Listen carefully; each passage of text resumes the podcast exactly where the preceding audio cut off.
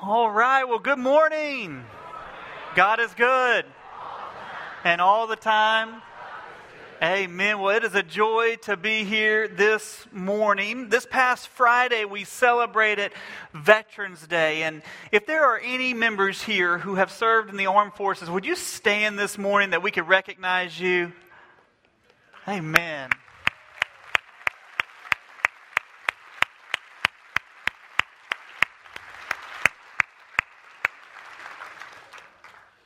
I pray that uh, each of you got my email this past week about uh, the elections, and I shared in that that going to vote is a God given right that is protected by men and women who serve in our uh, armed forces. And I'm just so thankful for each of you. We have a video that we want to share as we begin this morning.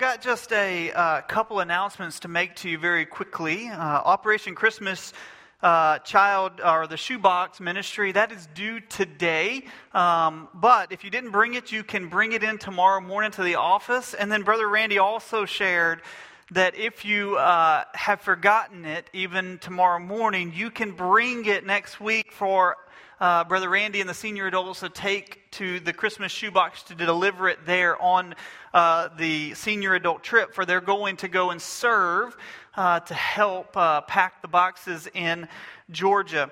We also have uh, Light of the Village. You can give donations to help purchase gifts for the children the after school program. You can do that online, uh, or you can also do it if you mark that on your check or on a offering uh, envelope and put that in the back at our uh, tithes and offering boxes.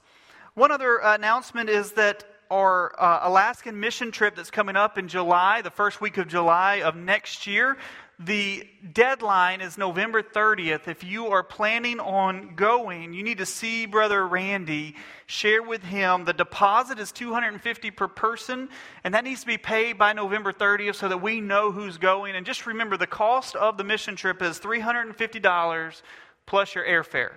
And so, if you are interested in going and being a part of our Alaskan mission trip as we team up with the Alaskan Baptist, um, love for you to be a part of that. You can see Brother Randy, but we need to know by November 30th. Now, as we begin this morning, we've got an, an, exciting morning as Melanie is coming for our family dedication.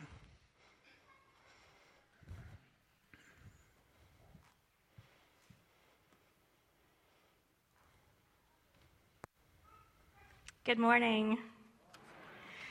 Uh, I had uh, the privilege to meet with several of our families that are here today um, dedicating their children. About six weeks ago, we spent some time together, and I encouraged them um, to do a couple of things before this morning. And the first was to imagine the end, which means uh, I know you've heard the saying, the days are long, but the years are short. And so I encouraged them to think about long range what do they want their child to grow up? What kind of characteristics do they want their child to have? What do they want to um, what qualities do they want to instill into their child um, to focus on those things? And then also to widen their circle which means you don't have to parent alone. I encourage them to bring people in to help pray for them and encourage them as parents. And so today is the culmination of all of those things and uh, as we are here today, a dedication is made of a few different ingredients. And first is the recognition by these parents that the child that they hold is not theirs, but it is God's.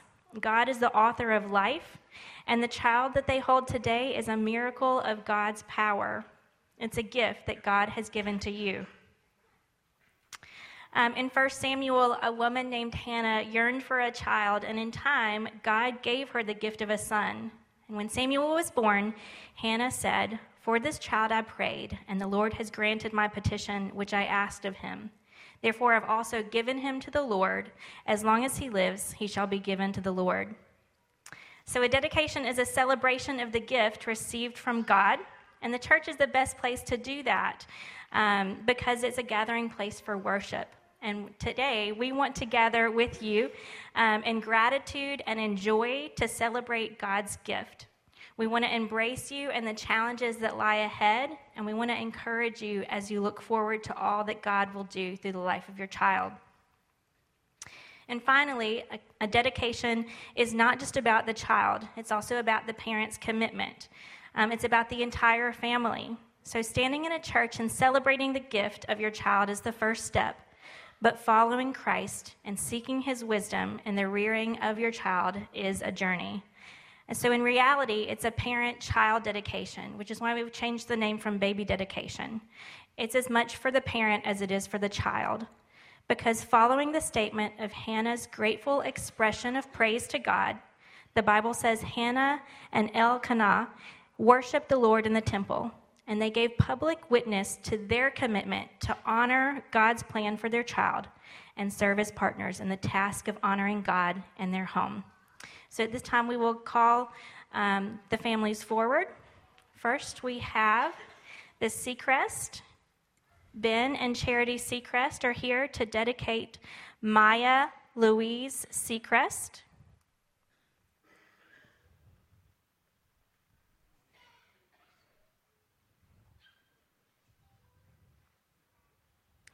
Austin Lily Seacrest.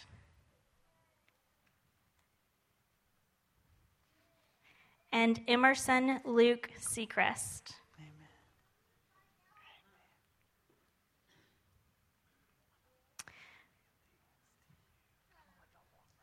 We also have Seth and Jennifer Goodwin, who are here today to dedicate Matthew Ray Goodwin.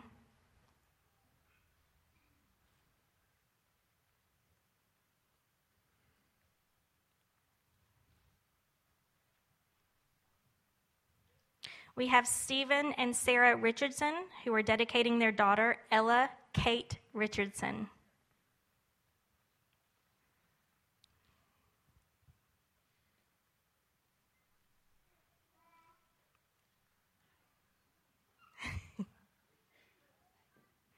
we have John and Stephanie Merriman, who are here to dedicate their son, John Caleb Merriman.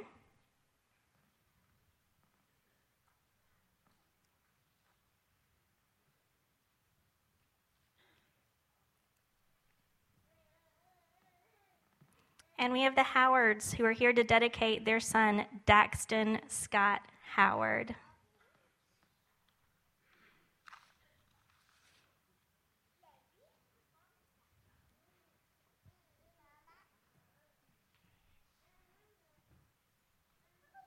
So, parents, I ask of you, will you seek to always treat your child with love and respect, recognizing them as God's special gift to you? Parents, will you seek to raise your child to understand the truths of the Christian faith, remembering that you teach most convincingly by your own life's example? And parents, will you depend upon God's Spirit, pray for and assist your child in responding freely to Jesus Christ in their own time? Family and friends that are here with them today, or if you were in their community group or life group, will you stand at this time?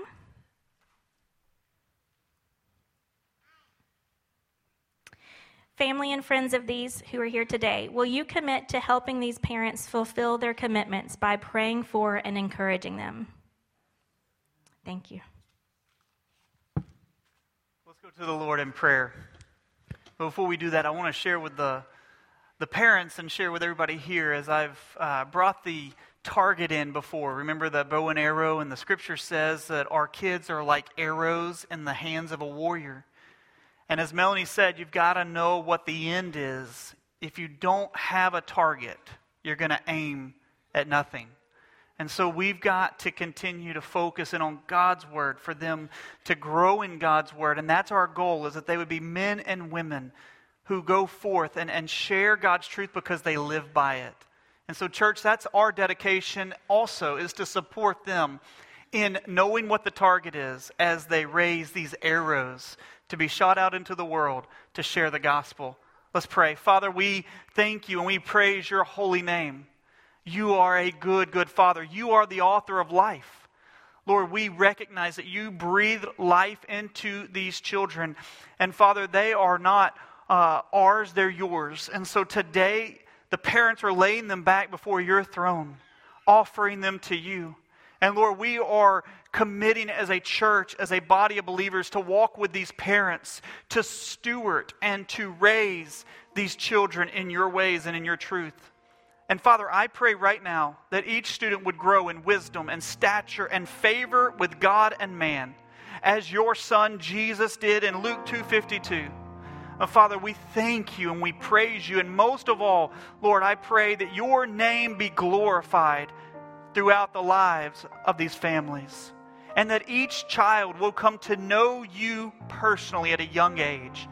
Lord, we love you, we praise you, and we give you all glory. For it's in your precious and holy name, the name above all names, the name of Jesus, we pray. Amen. Amen.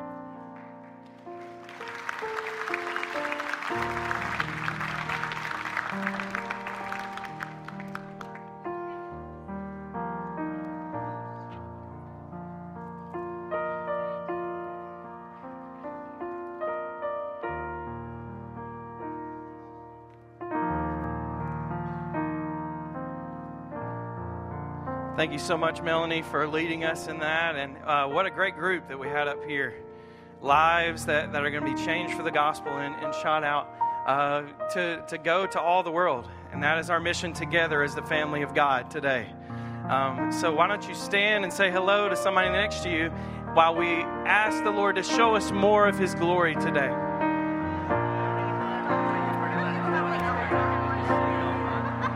We've waited for this day. We're gathered in your name, calling out to you. Your glory like a fire, awakening desire will burn our hearts with truth. And you're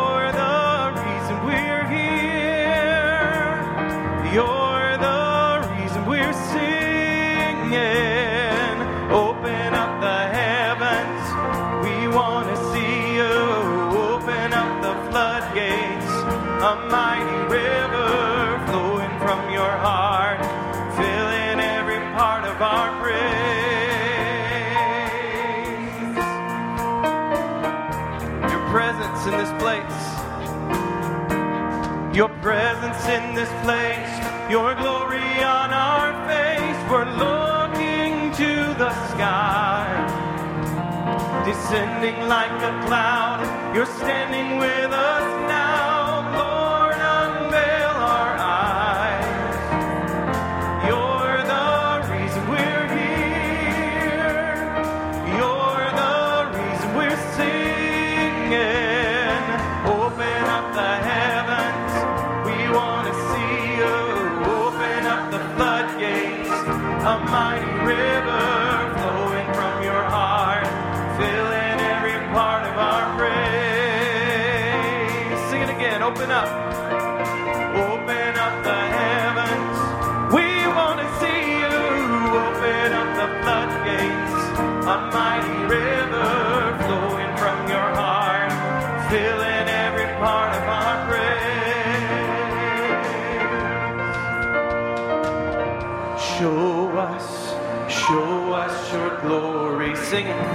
Show us, show us your power. Show us, show us your glory, Lord. Amen. Sing that again. Show us, show us your glory. Show us, show us your power.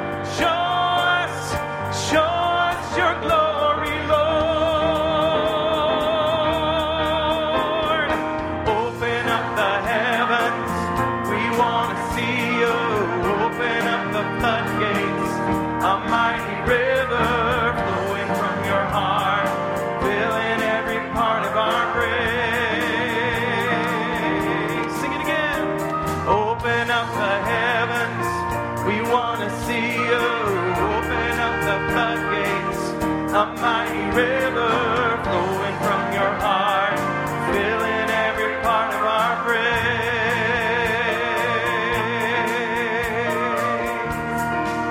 Whoa,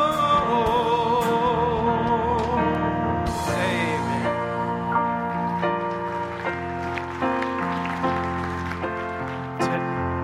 Let's sing together. and take my life and let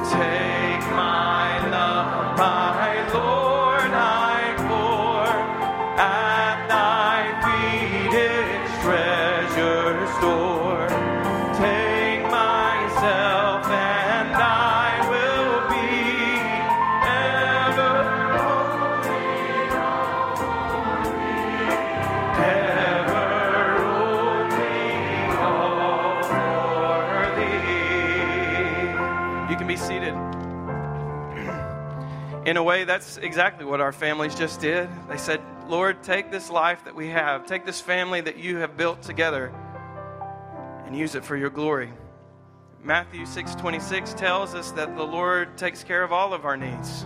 Look at the birds of the air, that they do not sow nor reap nor gather into barns, and yet your heavenly Father feeds them. Are you not worth much more than they? And who of you, by being worried, can add a single hour to his life? Goes on to say, Do not worry then, saying, What will we eat? Or what will we drink? Or what will we wear for clothing? For the Gentiles eagerly seek all these things. For your heavenly Father knows that you need all of these things.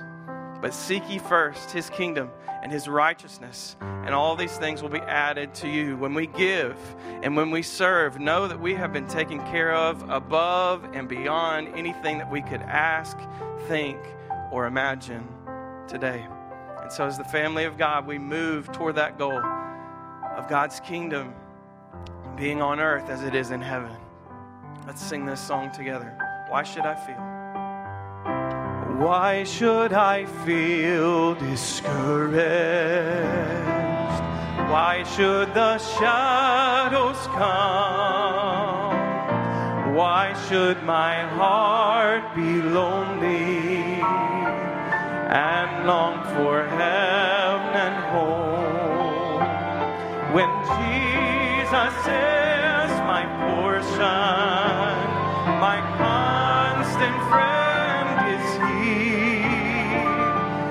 eye is on the sparrow and I know he watches me his eye is on the sparrow and I know he watches me. I sing, I sing because I'm happy. I sing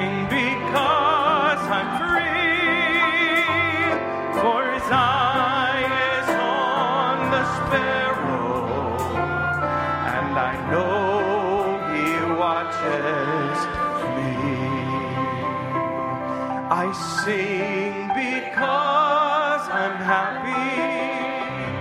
I sing because I'm free. For his eye is on the sparrow, and I know he watches me. How great the chasm that lay between us. How high the mountain I could not climb. In desperation, I turned to heaven and spoke a name into the night. Through the darkness, your loving kindness tore through the shadows of my soul. The work is finished, the end is written. Jesus Christ, my living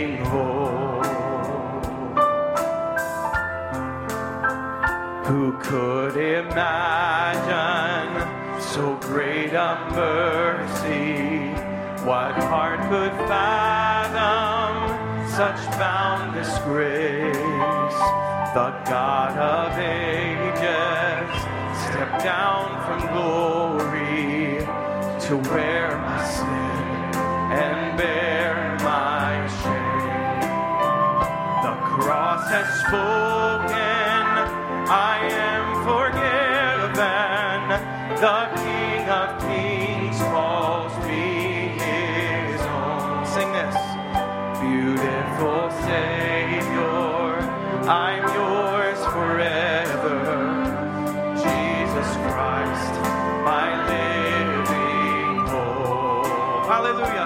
Hallelujah.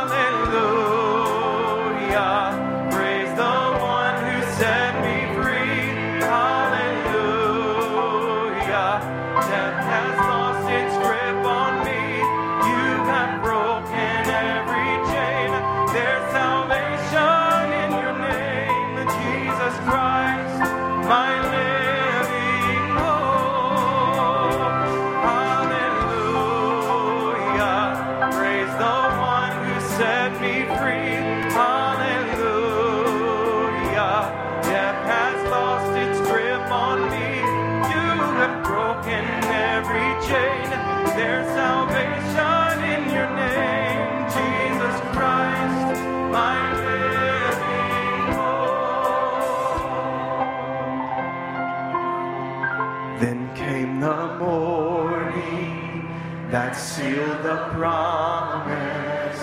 Your buried body began to breathe. Out of the silence, the roaring lion declared the grave has no claim on me. Then came the morning, sing it out, that sealed the promise. Your buried body to breathe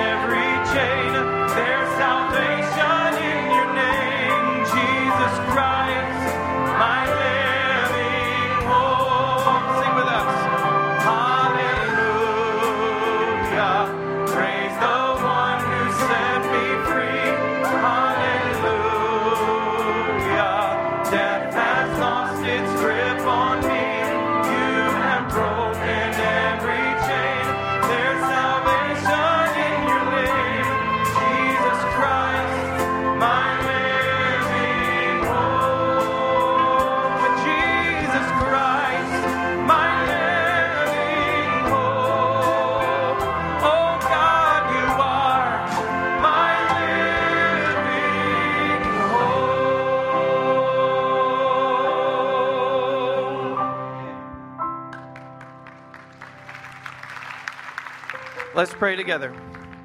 Dear Heavenly Father, you have given us a, a living hope. You've given us so much. And I pray in turn that we would give as we have been given to, forgive as we have been forgiven, show mercy because you've been merciful, that we would grow and be sanctified, to have the mind of Christ, to make those decisions and do those good things that you have laid out before us, Lord. You made us into your workmanship. We were enemies of God until Jesus came. You picked us up, you turned us around, and gave us a life worth living. You gave to us your word to walk by, blessings, and promises to hold on to as we go. And I, I pray that we would give cheerfully, give generously, give outrageously for you of our time, of our talents, our financial Uh, just blessing that you've given to us. And as we enter this season of thankfulness, I pray that we would never forget what you have done for us and how you have blessed us. Amen.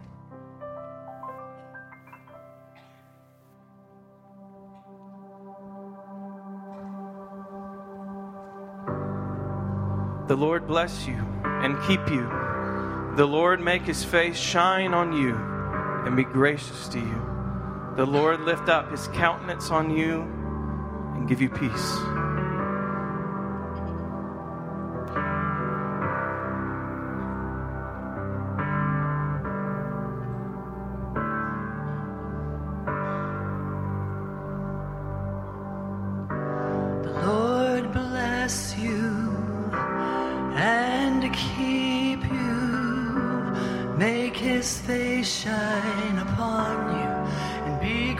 Godliness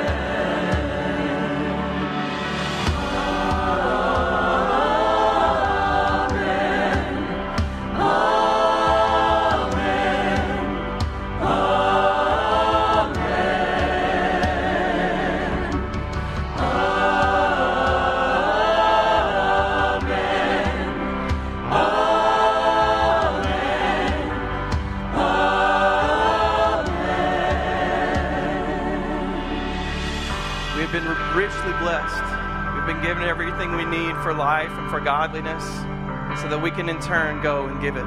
Give it out to the people that are around us. May his favor be upon you. May his favor be upon you and a thousand generations and your family and your children and their children and their children. May his favor be upon you and the thousand generations and your family and your children and their children and their children. May his favor be upon you and a thousand generations and your family and your children and their children and their children. May his favor be upon you and a thousand generations and your family and your children and their children and their children.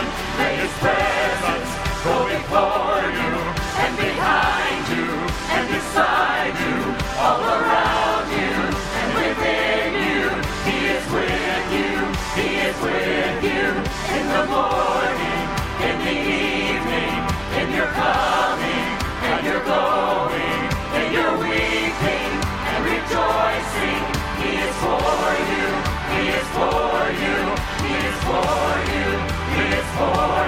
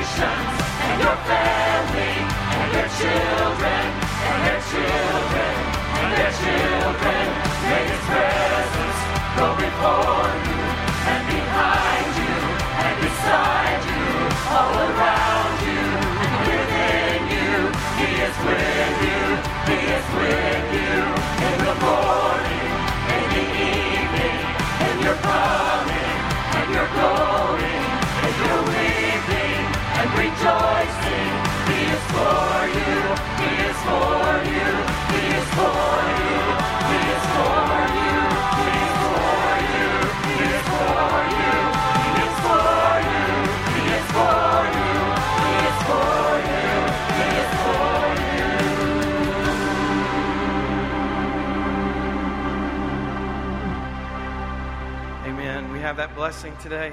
Can we sing it all together? The Lord bless you. The Lord bless you and keep you. Make his face shine upon you and be gracious to you. The Lord turn his face toward you and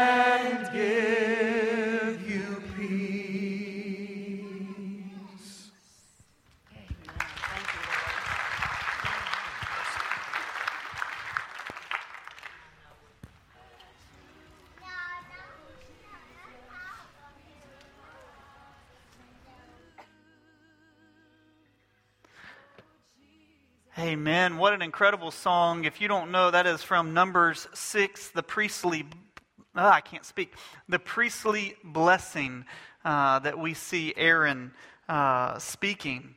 And what a fitting song for us to sing on a day that we do family dedication. As we continue forward in the Sermon on the Mount, if you have your Bibles, and I hope that you do, would you turn to Matthew chapter 6? Last week we began Matthew chapter 6, and in doing so, we looked mainly at verse 1. And verse 1 of Matthew 6 kind of gives us the foundation for verses 1 through 18. Because 2 through 18 talks about these three pillars that we see in the faith that we're called to give, we're called to pray, and we're called to fast. But as we saw last week, that we must be careful what our motives of the heart are. if we have a motive that seeks other people uh, praising us for what we're doing, then that is our reward in full, is simply the applause of men. But when we seek with a pure heart, and we give, pray, and fast with a pure heart, our Father who sees all things, He rewards us with rewards that will never be taken away. Now, we talked about that reward last week a little bit as we saw that these are things that are stored up in heaven for us to lay back before God. A life that was used to glorify God. And we can only do that through the power of the Holy Spirit. So we don't boast and look at what my life was compared to someone else's. We say, Praise God that He used me as a vessel. He flowed through me through the power of the Holy Spirit, and so I give him praise, honor, and glory for all things. Today we're going to pick up in verse 2, and we're going to go 2 through 4, and we're going to look at giving, the, the practical of giving. Now, this is one thing that I enjoy preaching verse by verse because we get the full context or the full counsel of God's Word as we look through God's Word and we come to difficult passages, such as about man's will and the predestination, we deal with those here. When we get to a couple weeks ago, as we looked at the, the scripture about divorce, we went deep into that. Why? Because we go verse by verse. And so today, we're going to be teaching on the practical side of giving. It's not something that you hear that often here at Luke 4:18. It's only the second time in my 3 years of pastorate that we have gotten to a verse on giving even though giving is all throughout the scripture. Let's read, let's pick up in verse 1 and read through verse 4. Beware of practicing your righteousness before men to be noticed by them. Otherwise, you have no reward with your Father who is in heaven. So when you give to the poor, do not sound a trumpet before you as the hypocrites do in the synagogue and in the streets, so that they may be honored by men. Truly I say to you that they have their reward in full. But when you give to the poor, do not let your left hand know what your right hand is doing, so that your giving will be in secret, and your Father who sees what is done in secret will reward you. Let's pray. Father, we are so thankful for your love, your mercy, your grace that you have bestowed upon us, that you have given us. Father, I pray today that the Holy Spirit would illuminate the pages, that we may place this into our heart. Search us and know us, O God. Show us any evil way about us, that we may repent, and that we may look more like your Son every day as you remove the flesh in our life. Now, Father, we love you, we praise you, and we give you all glory. Amen. Now, in this passage, Jesus is speaking in verse 3 and 4, well, really 2, 3, and 4. He is speaking about giving to the poor. And in doing so, he says, don't do as the hypocrites, or don't do as the Pharisees and the Sadducees. Today, because last week we talked about the heart, today I want to kind of do what I would say is, is a little bit of a topical message on giving. Today I want to answer a few questions. Why do we give? How do we give? Who do we give to? What do we give? And the reward of giving. Now, some of you are saying, David, six points, we're going to be here all day. Listen, you just need to listen quickly, all right? And I would also challenge you to write down the scriptures. We're going to be all throughout the Bible. It's the best place to be. We're going to be all throughout the Word of God. Write down these scriptures so that you can go back and look over them. The first thing I want us to see as we look on giving is that giving starts with the heart or the heart of giving. We talked about this last week. I just want to review for a moment.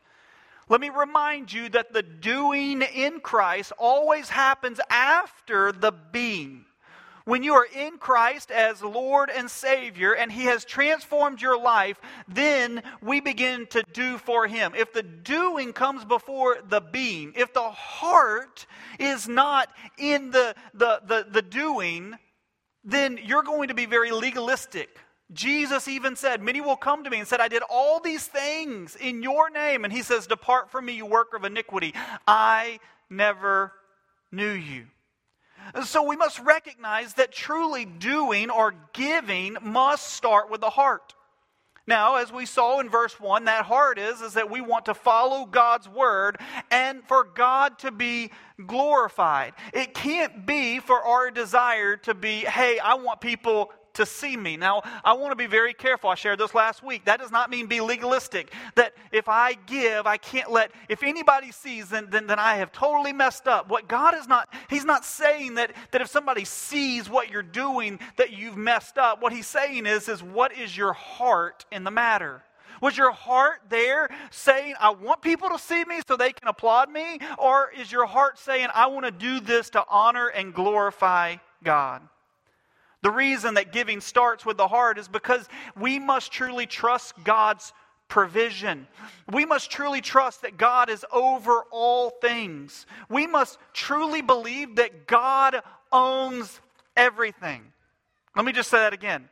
We must truly believe that everything is the Lord's. If we think that we can create provision on our own, if we think that we have ownership of these things, what happens is we try to hold that tightly. And let me tell you, you'll be sorely disappointed when you find out that you have no ownership of it. You are simply called to be a what? Steward of what God has given. There's a passage in Luke 21, 1 through 4, and we call it the widow's mite. And the widow's mite, you know the story where the Pharisees and, and others were bringing all these big amounts and putting them into the treasury. But the widow brought these two copper coins that we call the widow's mite. And Jesus said this Truly I say to you, this poor widow put in more than all of them, for they all out of their surplus put in the offering, but she out of her poverty put in all that she had to live on. Church, we see in this passage that it's not about the gift as it is about the heart. It's not about the amount as it is about the heart.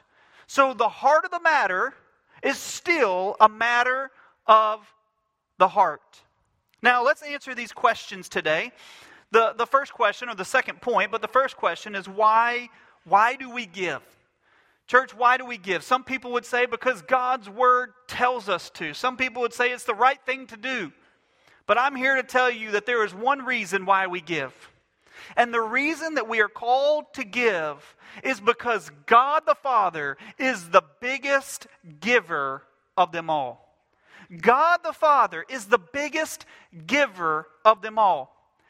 When we give, Whatever it is, and I know that many times we think financially, but when we give our time, our talents, our possessions financially, we are reflecting the image and the character of God because He is the biggest giver of them all.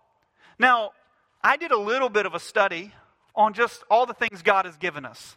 No, I wasn't even I didn't even come close to exhausting that study. But I pray you get a little overwhelmed right now because I'm going to share with you just a few things that God has given us. Most of the time, we say He's the biggest giver of them all because He gave us Jesus. Yes, we're going to talk about that. But it's so much. First, God gives us life. In Genesis 2, how did Adam and Eve have life? By God breathing into their nostrils life. God is the one who gives life. The reason that you have life today, that you are breathing and your heart is beating, is because of God's grace and His mercy, and He has given you life. God gave His Son, Jesus, John 3:16, for God so loved the world that He what? That He gave. That He gave His Son. That whosoever believes in Him shall not perish, but have eternal life. And think about Jesus. Jesus willingly stepped down that's Philippians 2. He came to this earth, he walked on this earth, and he gave his life on the cross for you and for me. You want to talk about the biggest giver of them all? The Son of God gave his life for you. You may say, David, what do you mean? The scripture tells us that we were all born sinners. We were born into sin. Why? Because of Adam and Eve. Sin entered into the whole world. And because of that sin, there is a wage that is called death. We deserve death. And that's what we're going to get spiritual death apart from God for all eternity. But God loved us so much that in the midst of our sinful ways, He said, I'm going to send my Son. I'm going to give my Son. And He's going to give His life upon the cross. I love what Jesus said Nobody takes my life away from me. I give it, I lay it down. And Jesus gave of His life and ultimately, he paid the price that we deserve for our sins. And those who believe in Jesus Christ, they shall be set free from the punishment of sin and have eternal life with God. And so, when we hear the gospel, which is our need for salvation, and that Jesus gives us through his life, he gives us what? He gives us salvation. Look at what it says in Ephesians. It says, For by grace you have been saved through faith, and that of not of yourself. It is what? A gift of God. What is it? Salvation. So, God gives us life. God gives his son. Jesus gave his life. God gives us salvation through who? Jesus Christ, for those who believe and trust in him. Oh, but it keeps going. God gives us the Holy Spirit. It says this in John 14, 16 through 18. I will ask the Father, and he will what? Give you another helper, that he may be with you forever. That is the Spirit of truth, whom the world cannot receive. But it does not see him or know him, but you know him because he abides with you and will be in you. I will not leave you as orphans, I will come to you. Church, God gives us life. He gave His Son. His Son died for us, gave His life for us. He gives us salvation, and He gives us the Holy Spirit to come dwell within us. I don't know about y'all, but I get excited about that. Like, God the Father, the Creator, places His Holy Spirit, there, the triune God, inside of us. Not only that, but He gives us everything we need for life and godliness. It says in 2 Peter as Aaron read this, that God has given us everything that pertains to life and godliness. You know what I like to put in parentheses? Sanctification. He has given us what we need to be able to turn away from the flesh and walk in the Spirit. How did He do that? By placing the Spirit of God within us. It goes even further. God has given us talents. What is 1 Corinthians chapter 12, 7 through 11? It says that the Holy Spirit has given each one of us a, a talent, spiritual gifts. It says this but to each one is given the manifestation of the Spirit for the common good. For to one is given the word of wisdom through the Spirit, and to another the word of knowledge according to the Spirit, and another faith by the Spirit, and another gifts of healing by the one Spirit, and to another affecting of miracles, and to another prophecy, and another distinguishing of spirits, to another various kinds of tongues, and to another the interpretation of tongues. And listen to this. But one and the same Spirit works all these things, distributing to each of the individuals just as He wills. Do you realize that the gifts, the talents that you have, has been given to you by God? Those who just sang, God has given by the Holy Spirit those talents. He didn't give that to me. For those who are, are teachers and preachers, God gives that talent, the ability to speak. Whenever you are, are doing things at your job or at your workplace, God, the Holy Spirit, has given you those talents, those abilities, those gifts. Oh, but it goes even further. God has given us every spiritual blessing in the heavenly places. Ephesians chapter 1, right? We were in it for two years. It says, For God has blessed us or given us every spiritual blessing in the heavenly places. And let me just remind you none of those blessings are material. None of them that we see in there are material. It says that we are chosen, that we're adopted, that we're predestined. It says that we're sealed by the Spirit. It says in there that we are children of the Most High God. But let me give you one more God has given us eternal life. Church, do you see that God gave us life?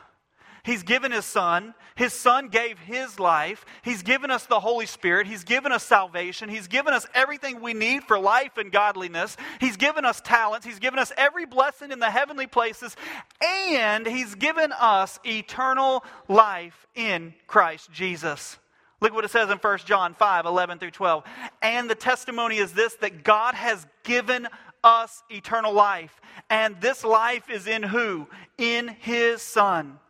He who has the Son has life, and he who does not have the Son does not have life. So let me ask the question again why do we give? We give because our Father, our Heavenly Father, is the biggest giver of them all. And we are called to reflect His image and His character. But Luke 12, after telling you all the stuff, and there's so much more that he has blessed and given, Luke 12, 48 says this For everyone who has been given much, much will be required. So, church, what are we doing with all that God has blessed us with? What are we doing with life that He's blessed us with? What are we doing with the talents that God has blessed us with? What are we doing with the finances that God has blessed us with? So the third que- or the next question, the third point is how, how do we give? How do we give? So we're going to look at this quickly in Matthew 6 2. It says, Don't do it as the hypocrites who sound the, the, the shofar, blow the shofar and blow the trumpet, and hey, look at everything that I'm doing. So the first thing of how do we give? We give quietly. We give quietly. But that doesn't mean, as I said earlier, legalistically, oh, nobody can see, and if they see, then something's wrong. It's about the heart. But Jesus said, beware. Why? Because we can easily fall into that. Not only do we give quietly, we also give cheerfully and freely. Look at what it says in 1 Corinthians 9. 6 and on. It says, Now this I say, he who spare, sows sparingly will also reap sparingly, and he who sows bountifully will also reap bountifully. Each one must do just as he has purposed in his heart, not grudgingly or under compulsion. For God loves a cheerful giver. Wow. You know that word means hilarious. Cheerful means hilarious. God loves a hilarious giver. We are called to give cheerfully and freely, not under compulsion. Now, I'm going to just speak this for a moment. I've heard this all my life. People who don't want to go to the church or don't want to come on worship on Sunday, this is what they'll say. One, there's a whole bunch of hypocrites there. Heard that. We've already discussed that last week, right? And two, all the church wants is my money. Can I just tell you, if that's your heart, please don't give your money. God says that He loves a hilarious and a cheerful giver. It says it's not under compulsion. We should never feel as if, well, I have to do this. Oh, the pastor told me I have to do this. If we're in that place, we're in a very dangerous place. But when we recognize that God has gifted us with so many things, we can't even count them all. And He has called us to use that for His glory and for His kingdom. Then we can joyfully give back, hilariously give back to God.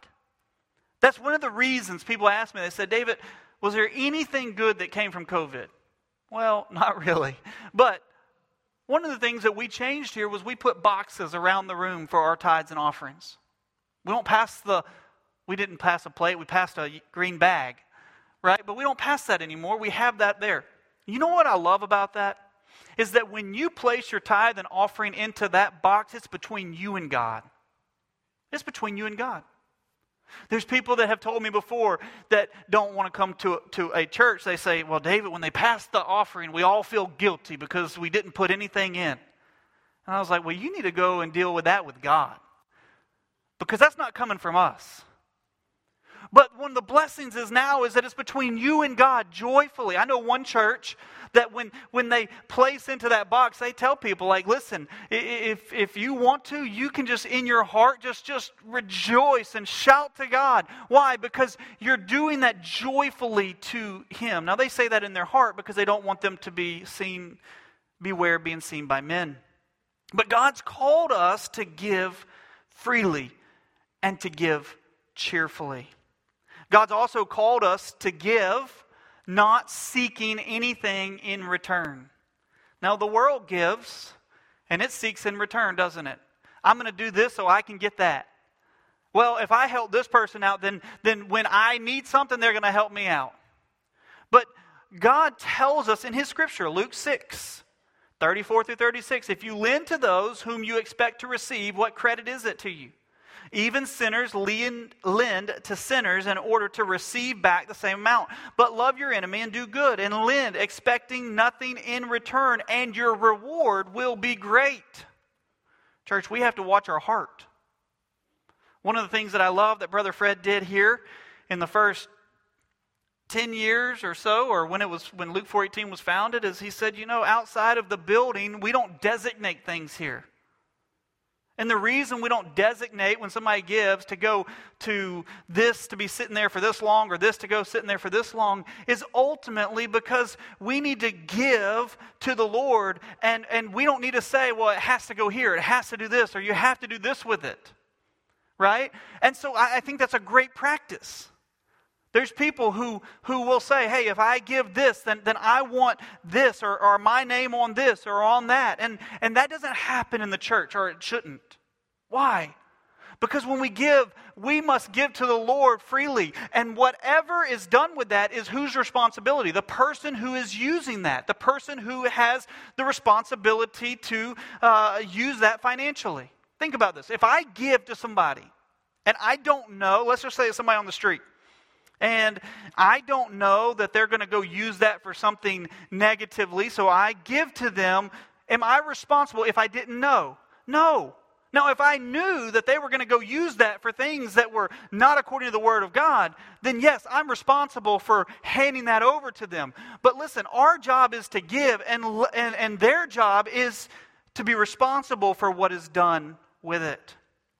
So we see how we give. We give cho- uh, cheerfully, quietly, freely, not under compulsion. Uh, we give not seeking anything in return. So who do we give to? Who do we give to? You may say, well, David, that's a, that's a tough question because some people are going through this and that, and what situation do you help in and what do you not? Well, let me just tell you first and foremost, we give to Christ. First and foremost, we give to Christ. Romans chapter 12, verse 1 Therefore, I urge you, brethren, by the mercies of God, to present your bodies as a living and holy sacrifice. First and foremost, we give our whole life, everything of ours, to God. Are you willing to say, Lord, everything is yours? Now, spoiler alert, it's already His. The question is, is are you going to release that, right? I've always been told when you hold your hands like this, you can't give, but you also can't receive. Are we going to go before the Lord with arms stretched out, wide open, just saying, Father, it's all yours anyways. I want to be a good steward, and I give you my life. Every bit of it. Everything that I have is yours. I love what it says in Matthew 25 40. You know this, uh, this passage, but at the end of this passage, it says uh, that these, the people had done these things, and Jesus said that you did these uh, for me. And, and they said, Well, when did we do these things for you? When did we, when did we uh, feed you? And when did we clothe you? And Jesus said this It says, Truly I say to you, to the extent that you did this to one of these brothers of mine, even the least of them, you did it to me. So, church, who do we give to? First and foremost, our heart must be pure before God, and we give every bit of who we are to God. Father, I am simply clay in the potter's hand. Father, everything that I have is yours. If you want to use it for whatever you just place on my heart, and it is yours. The house that I, that, that, that I live in, Father, if you want me to use it for this ministry or that, or to, for whatever, for studying, for this or that, Lord, I'm going to use it for your glory and for your kingdom. We cannot hold these things, for it's God who has blessed us. So then, when we give our whole life to God, who do we give practically? Well, Galatians 6 tells us that we should not lose heart in doing good, for in due time we'll reap what if we do not grow weary. So then, while we have opportunity, let us do good to all people. What does that mean? All people. And especially to the household of faith. So I just put down two, two groups of people that we need to be willing to give to. One is to those in need, people that are in need. Think about the Good Samaritan, right? What did the Good Samaritan do? He stopped, he helped, and he even said, Here's some finances to take care of him. I'm going to place him on my, my own donkey. I'm going to walk him there. Here's some finances, and whatever else is needed, I will take care of when I get back. But we're also called to give to our brothers and sisters in Christ.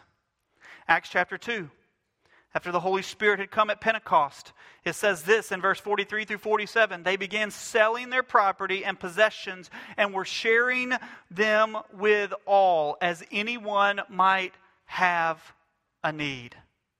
As anyone might have a need. Church, we're called to give as the Lord leads us, but it first starts with us laying our whole life before Him. We're also called to give to the body of Christ as we see with the widow's mite, and we also see in Malachi 3. So, if we're called to give, because God is the biggest giver of them all, and if we're called to give to God everything, and then we're called to give to others, and in doing so, we're ultimately giving to God, what do we give? What do we give? Well, we saw in Romans 12:1 that we give our whole life, right? And in that, there's this there's the talents, our time, our possessions, our finances. We lay all that before the throne. Our talents, our time, our possessions, our finances. And let me just tell you, time is more important than even finances. Church, do you realize that every moment of your life is a gift given to you by God? Are you going to steward it for His glory by giving to others, by serving others, by sharing your life with others? What about your talents? Are you going to use those for the glory of God by helping others and serving others? What about our possessions and even last, our finances? Are we going to use that for the glory of God? Galatians 6, one of my favorite uh, chapters in the Bible is Galatians 6, as it says in here, God will not be mocked, you shall reap what you sow. But in this, before that, it says, Bear with one another's burdens and thereby fulfill the law. If anyone thinks that he is something when he is nothing, he deceives himself. But each one must examine his own work, and then he will have reason for boasting in regard to himself alone, and not in regard to others. For each one will bear his own load. Church, I want us to be very careful here. I've shared this with you before, but there's a difference between giving to help somebody bear a burden, and there's a difference when we're called to let somebody carry their load. See, oftentimes we want to come to the rescue when people are not stepping up to the plate to deal with the necessities of life. And so then we enable them to stay in that position, and God has never called us to do that. The scripture says, God will not be mocked. You shall reap what you sow. But we are called to come alongside and to help each other with burdens that we're walking through. Burdens are not every single day the, the same thing over and over. Burdens are things that unexpectedly come up.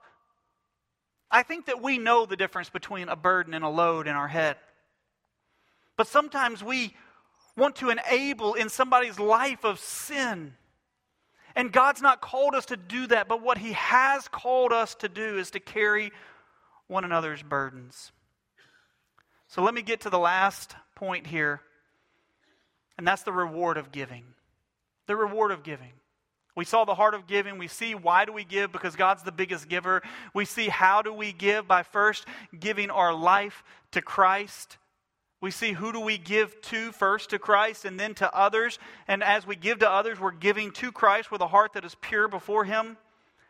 And then he says that there would be a reward. Look at verse 4 in chapter 6 of Matthew. So that you're giving in secret, and your Father who sees what is done in secret will reward you. So, what are some of the rewards of giving? Well, first off, it's finding true contentment. It's letting go of all these things you thought that you could hold on to and realizing that God's got it and I'm just going to trust Him. True contentment is realizing that it's all the Lord's. Listen, Paul says this in Philippians 4 11 through 13, the most misquoted Bible verse in the book. Paul says this. He says, Now that I speak from what, um, from want, now that I speak from want, for I have learned to be content in whatever circumstances I am. I know how to get along in humble means, and I also know how to live in prosperity. In every, in any and every circumstance, I have learned the secret of being filled and going hungry, both of having abundance and suffering need. And then he says this I can do all things through him who strengthens me. One of the rewards of truly having a heart to give is that you are content in Christ and Christ alone. That things don't have you. It's okay to have things. But if things have you, then you're finding your contentment in those things that will rust and fall apart. Another thing is that it reveals God's provision. It reveals God's provision. When we give, we are revealing that God truly is provider. Go back to 2 Corinthians 9 in the back for me. And I want us to see this. I believe it's verse, uh, go to verse 8. It says this. We got verse 8 in the back? 5, 6, no? Okay, let me just bring it up over here. There it is. And God, who is able to make grace abound to you, so that always having all sufficiency in everything, that you may have abundance for every good deed. Church, when we give, what happens, but we show that God truly is our provider, that He gives us everything that we need for every good deeds. But we also see that God opens up the window of heaven and pours out blessings. Malachi 3:8 says this. He says, Bring your whole tithe into the storehouse, so that there may be food in my house, and test me now in this, says the Lord. If I will not open you the windows of heaven and pour out for you a blessing until it's overflowing. Now, I want to be very clear this is not the prosperity gospel. This is not, hey, I'm going to give and Lord, do you see this? I'm giving. You see what's in secret, and I'm expecting at least at least 10% because I can get like 2% in the market. That's not what this is saying. Because we got to remember that the blessings of God are not simply material and financial things. It's peace, it's joy, it's love. Listen, He has blessed us with every spiritual blessing in the heavenly places. But let me just share with you in Malachi 3, it says that if you give into the storehouse, he says he'll open up the window of heaven and bountifully allow blessings to flow to you. This is what I love. That word window there is the same word that's used in Genesis when the flood happened. Now, think about this the window of heaven opened up, water came from the depths or from the, the underneath, and it also came from the window of heaven. And how much water came out of that, that window from heaven? Some people say it was a local flood, but I'm here to tell you it was a global flood. So that was a lot of water. So when God uses that same word here, he says that when you give, that he opens up the floodgates of heaven, the windows of heaven, and bestows blessings upon you. But I want to share with you, church, the greatest reward of giving, the greatest reward of giving is reflecting the image and character of God. It's reflecting Christ. Church, we cannot do that in our own power and our own strength. It's only by the Holy Spirit in and through us. We realize that our life is here for a purpose, and it is to bring glory and honor to God. And everything that He blesses us with, material or not, we are to use for His glory and for His kingdom.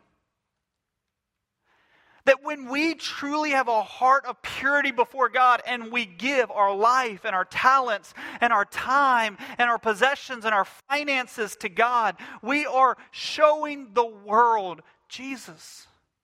For he was the greatest giver of all. God is the greatest giver of all.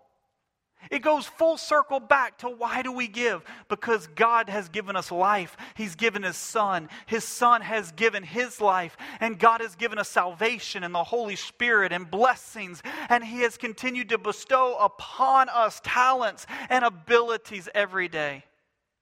And so the reward, yes, there is blessings from heaven that we can lay down before the throne of God.